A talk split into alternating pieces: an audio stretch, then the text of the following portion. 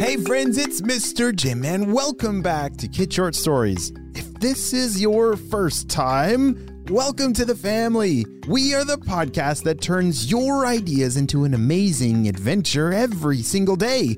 You know, we couldn't even exist without imaginations from kids just like you. So if you have an idea for a story, I'd love to see it. Check down in the show notes below for how you can submit your own story idea, and maybe we'll turn it into an awesome adventure. And parents, if you're new to kids podcasting, I want to challenge you to listen to podcasting for five days in a row with your kids. It's going to increase their imagination, decrease screen time, and we're going to have a lot of fun along the way.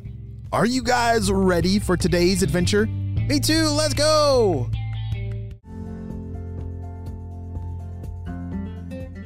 Connor and Michaela were playing upstairs in their playroom. They were building some amazing things with Legos. What do you like to build with Legos or Magnetiles or any kind of building toy?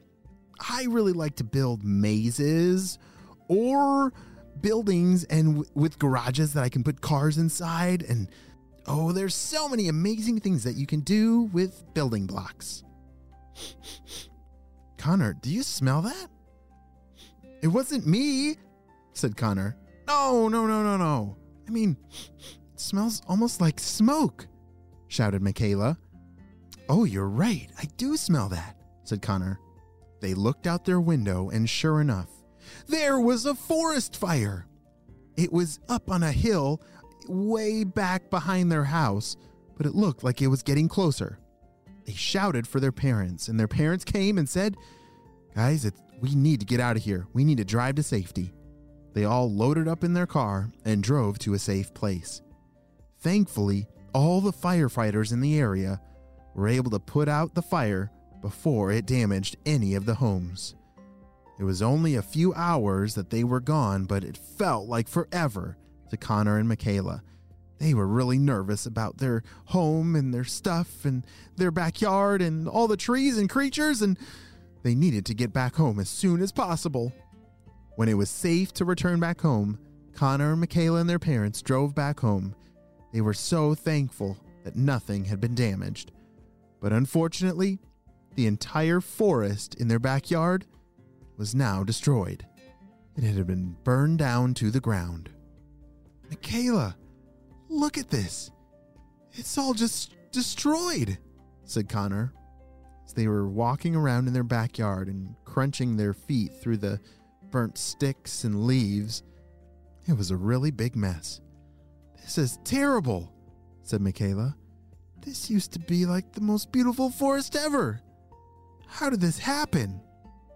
Yeah, forest fires can be really dangerous, and that's why we have to be super, super careful with fire or sparks or anything like that, because one spark could ignite an entire forest on fire if it's dry enough.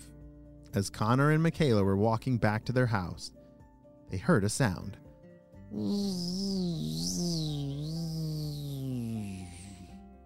What was that? said Connor.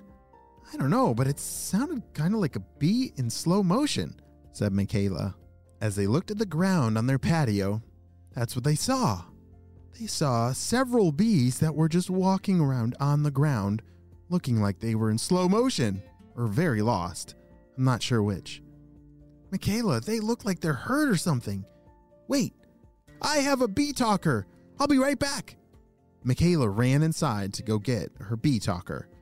This was a device that you could it could help you understand what a bee was saying, and then you could talk back to a bee.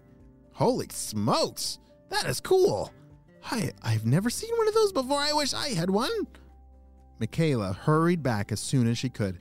She knelt to the ground and held up the device and said, "Hello, Mr. Bees. I'm I'm sure I'm not sure if you can understand what I'm saying, but do you need help?"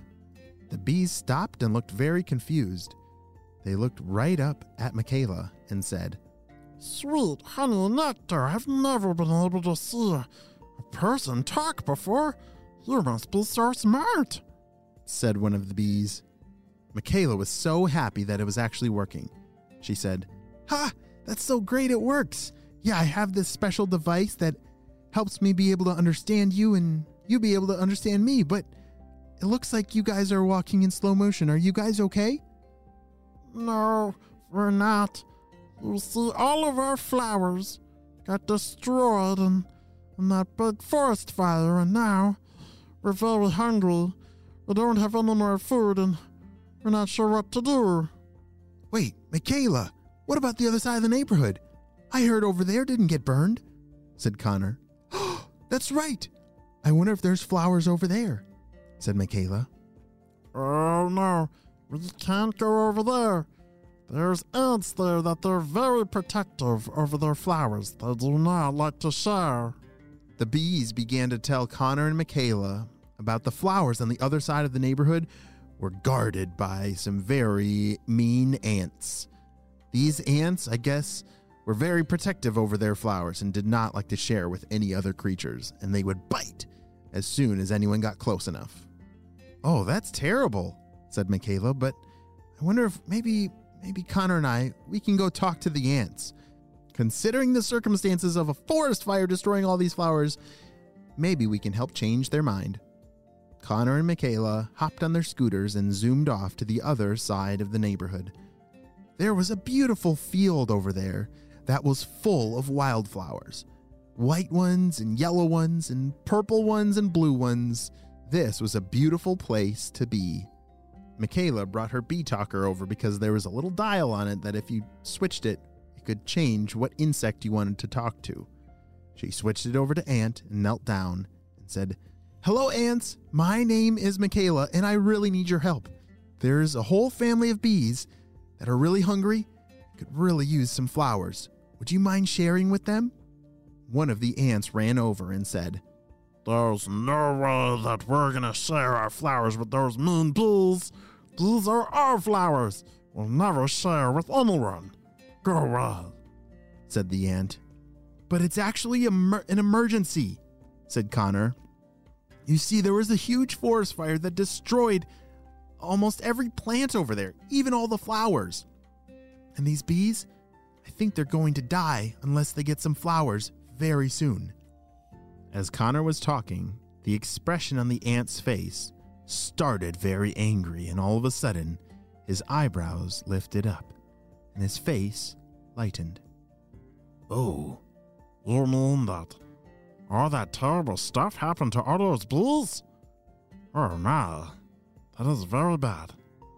Yes, I think since it's an emergency, I think we can help them.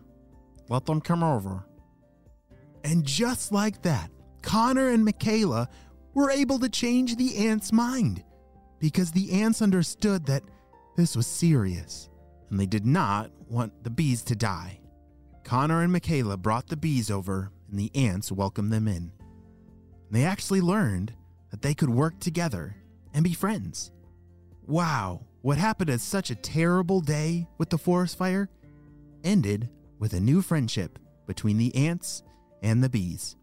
All thanks to Connor and Michaela and their awesome bee talker. The end.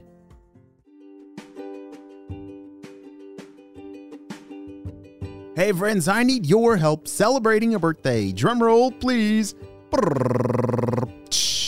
Happy birthday, Maggie, who's turning eight years old. Maggie loves drawing, doing cartwheels in the backyard with her brother Stuart, and reading Harry Potter with her dad. Wow, Maggie, I'm so glad we got to celebrate you and your big day on the show. Happy eighth birthday. Well, friends, I hope you all have a super duper day, and I will see you on our next adventure. Bye.